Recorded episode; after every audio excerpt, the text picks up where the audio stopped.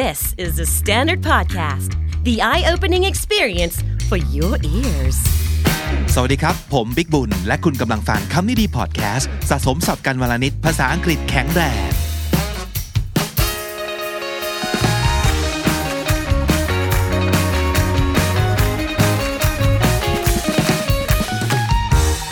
คุณผู้ฟังครับนี่คือวันจันทร์แรกของปีใหม่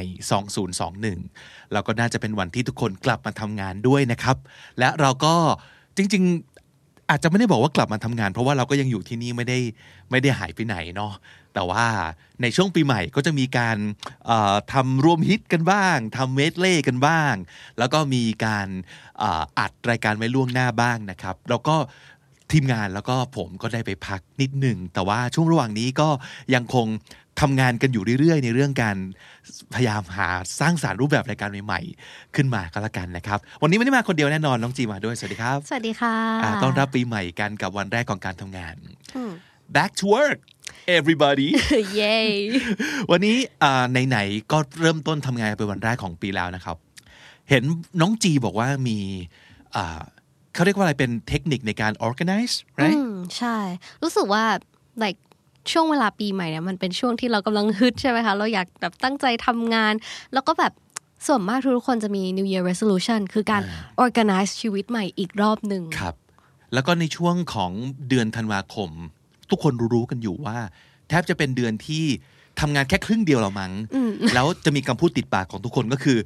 เอาไว้หลังปีใหม่ ค่อยคุยกัน หรือว่าเอาไว้หลังปีใหม่ค่อยเริ่มทำสิ่งนี้นะใช่ไหมครับใช่ค่ะและปีใหม่ก็มาถึงแล้วครับ ตอนนี้เราก็ต้องเริ่มเริ่มต้นกันละเพราะฉะนั้นถือเป็นการรีสตาร์ทด้วยละกัน เริ่มต้นกันใหม่ แต่ว่าเริ่มต้นอย่างมีสติแล้วก็อย่างเป็นระบบระเบียบเพื่อมันจะได้เดินหน้าต่อไปได้อย่างแบบไม่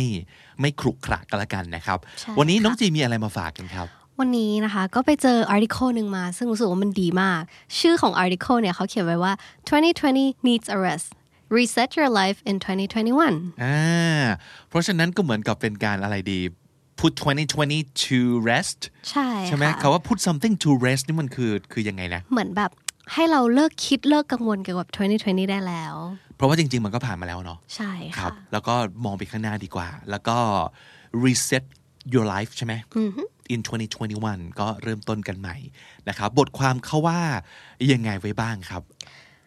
เอาเป็นแบบเทคนิคละกันเนอะคืออมันน่าสนใจตรงที่ว่าบทความอะเขาเขียนเป็นข้อๆ แล้วก็แบบมีความรีหลาย ๆ อย่างอ๋อ re นู่น re นี่ใช่เหมือนอะอย่าง recycle reuse อะไรอย่างงี้ใช่ไหมคะแต่ว่าอันเนี้ยเราเอา re หลาย ๆ อันมาใช้กับ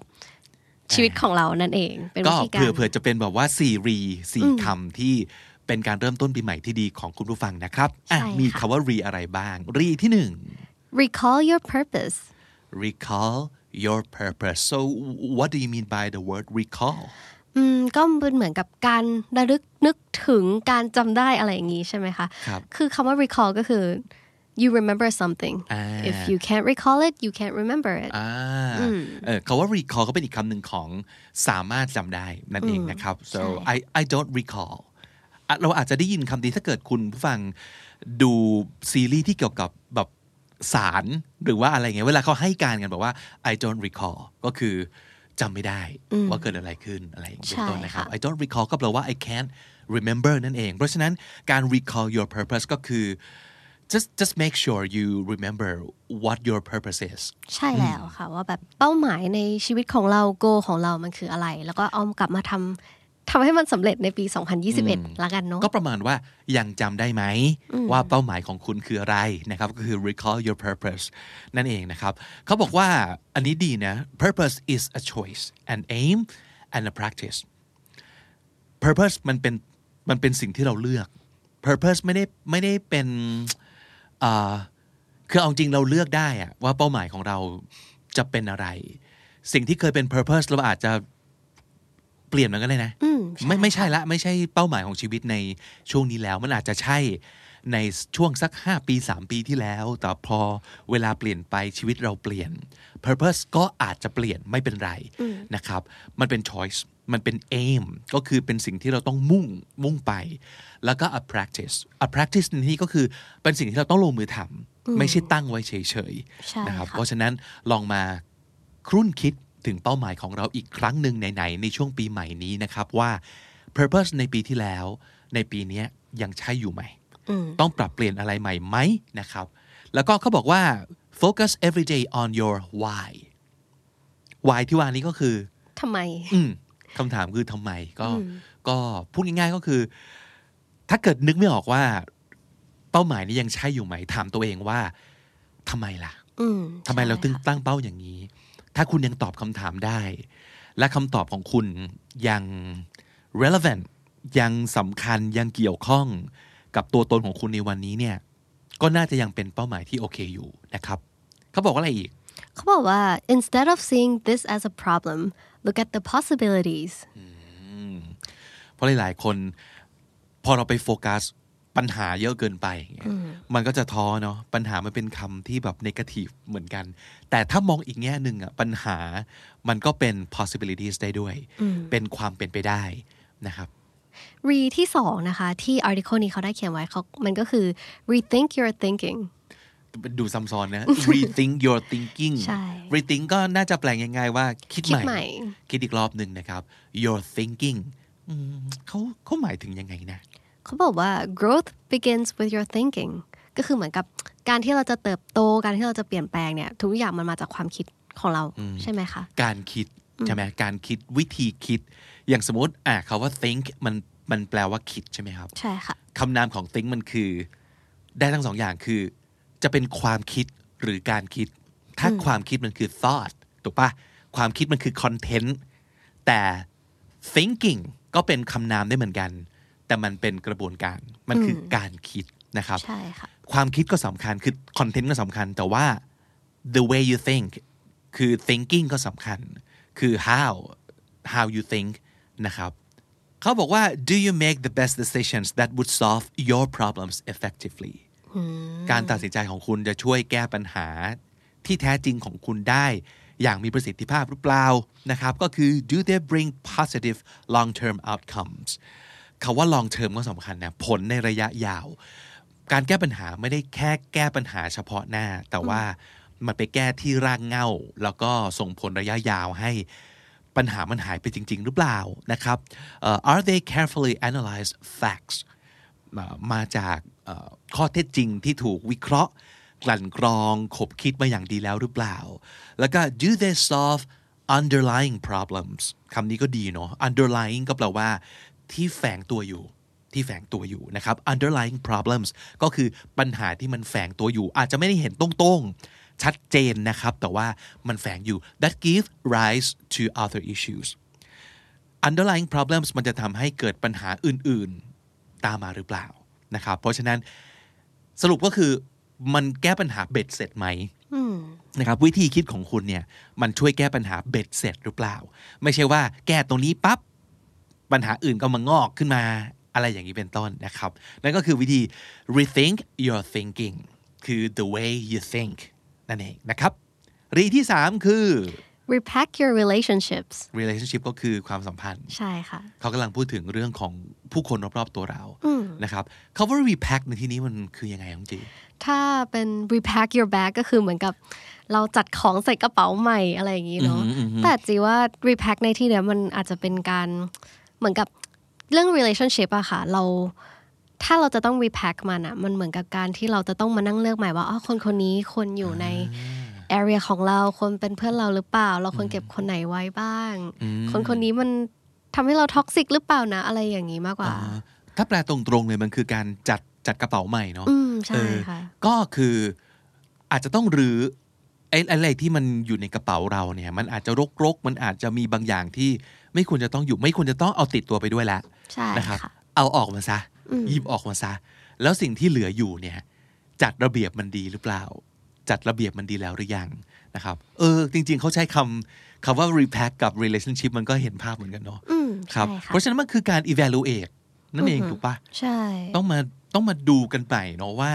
relationships ของเราที่มีทั้งหมดกับคน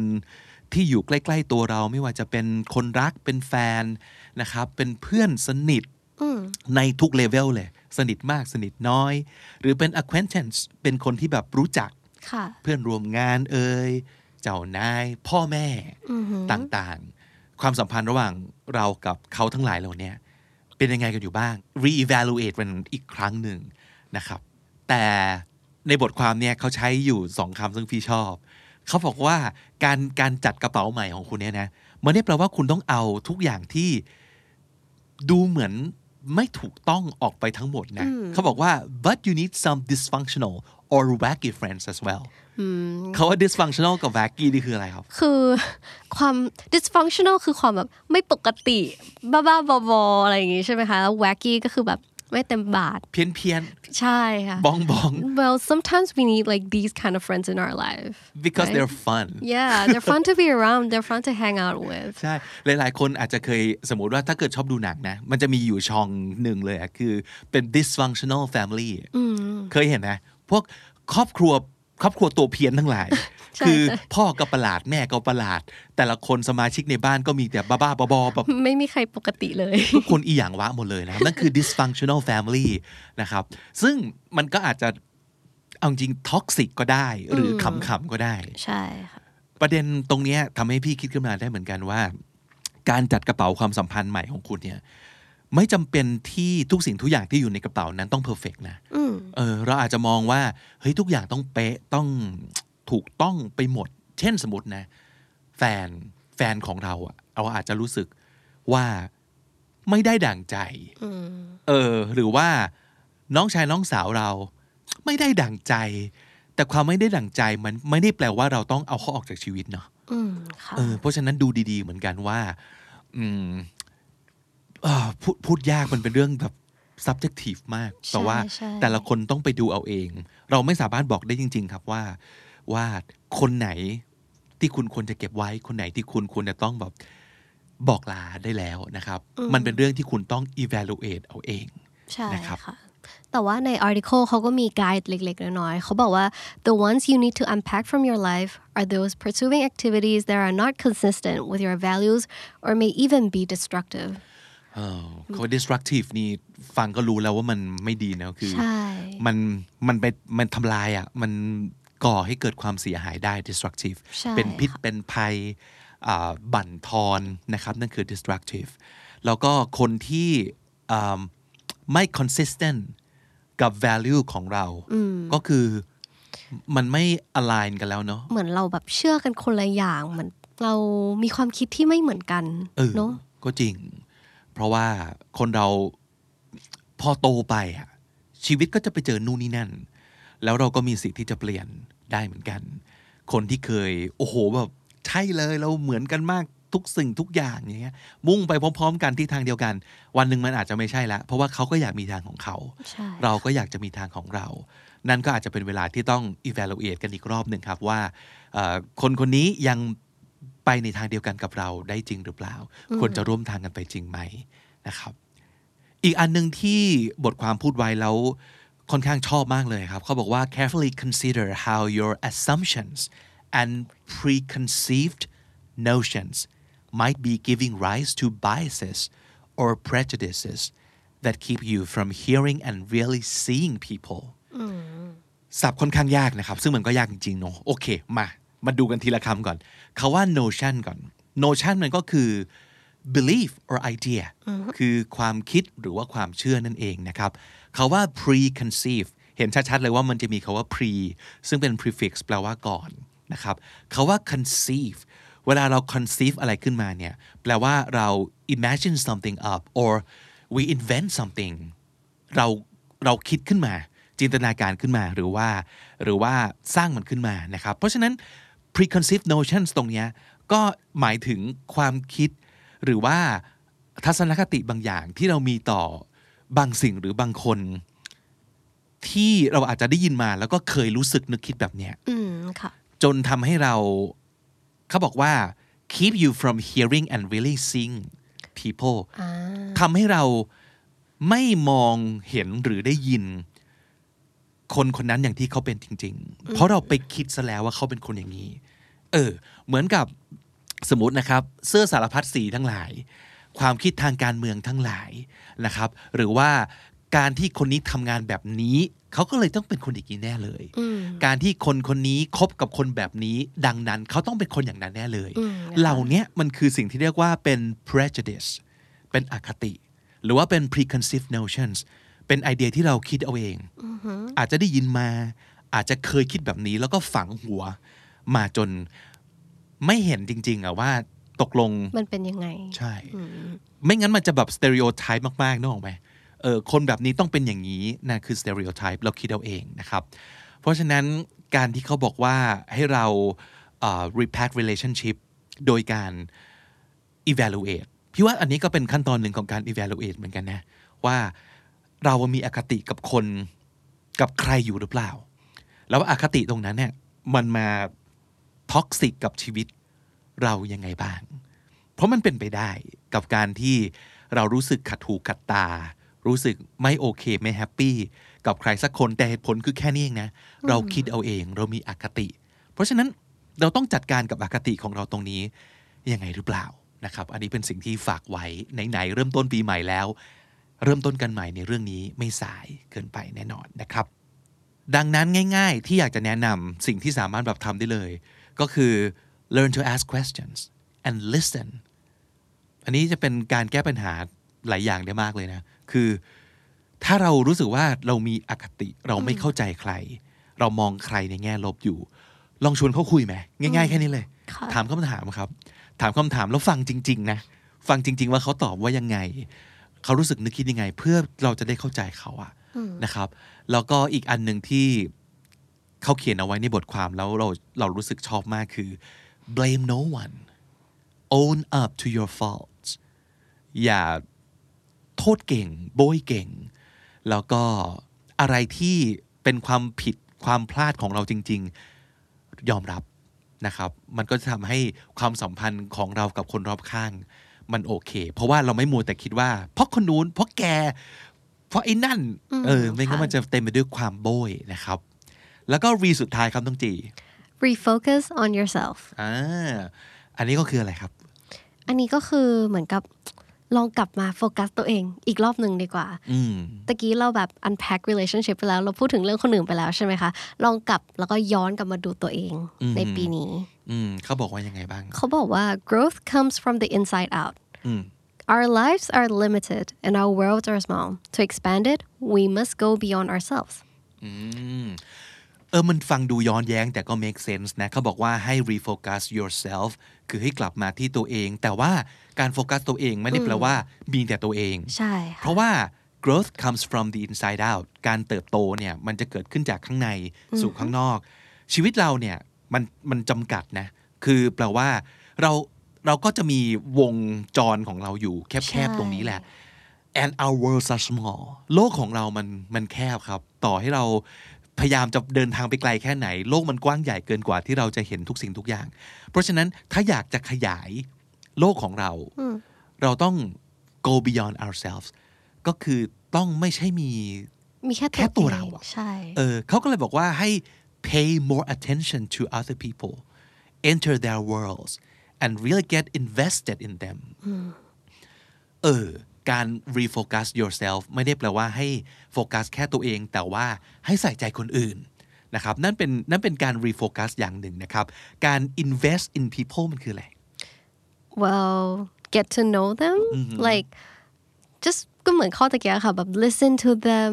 you learn about like new things from new people right อืม just like don't stay in your own bubble like try to go out and see what's going on outside ไปใส่ใจคนอื่นด้วยนอกจากตัวเองนะครับ แล้วก็อีกข้อหนึ่งที่เขาเขียนไว้ที่มันเจ๋งมากคือ focus on being interested versus being interesting อันนี้มันคือสิ่งที่จริง ๆ ถ้าเกิดติดตามคำนี้ดีอะพี่พูดประโยคนี้บ่อยมากคืออเราจะกลายเป็นคน interesting ได้ถ้าเรา interested ใช่ก็แปลว่า เมื่อเราแสดงความสนใจต่อสิ่งต่างๆ นั่นแหละจะทำให้เรากลายเป็นคนน่าสนใจนะครับเราเราควรจะเป็นคนที่ interested in people in many many things นะครับเขาบอกว่าการ self absorbed being self absorbed มันคือการที่ยังไง เราแบบหลงตัวเอง สนใจแต่สตัวนเองใจแต่ตัวเองเอ่อใช่ self ค่ะ absorbed นะครับหรือว่า self serving ทำทุกอย่างเพื่อตัวเอง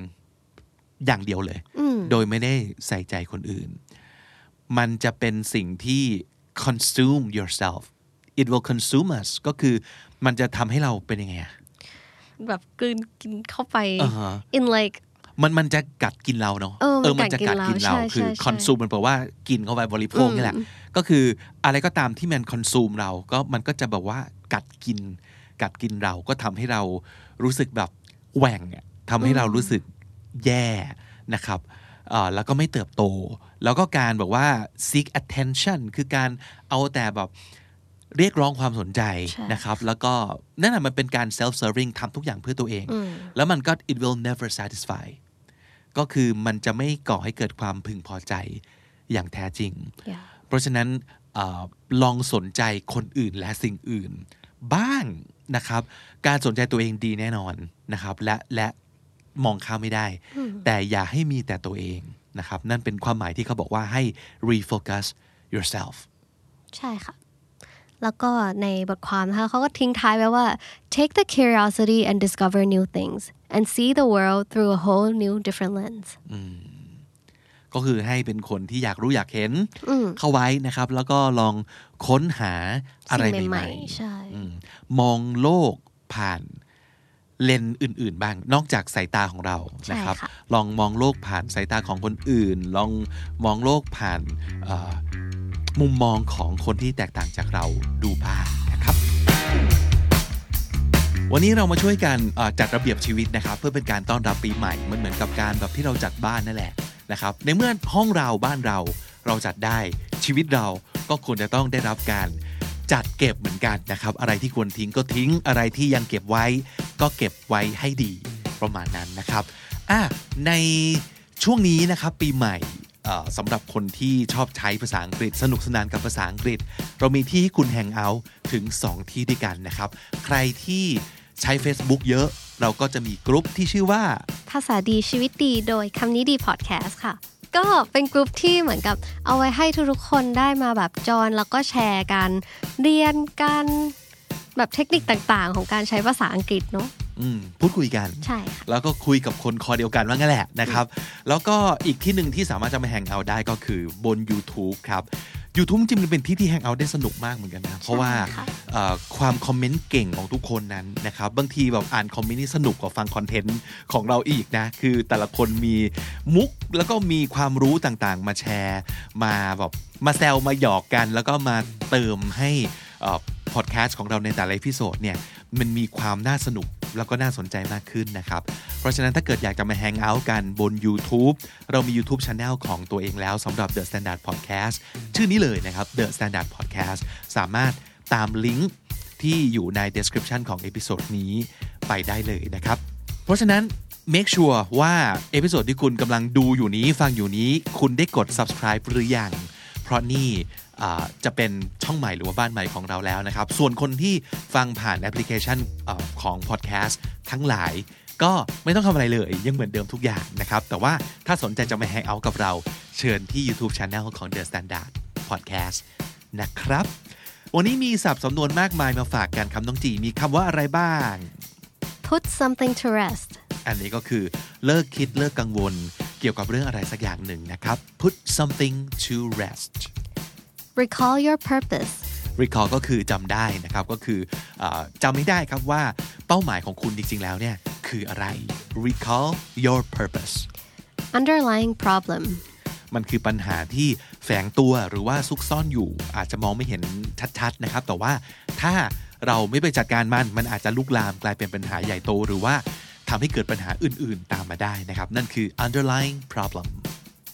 dysfunctional เป็น adjective ซึ่งหมายถึงไม่ปกติครับบ้าๆบอๆนั่นเองนะครับ dysfunctional wacky อันนี้ก็เป็นคำที่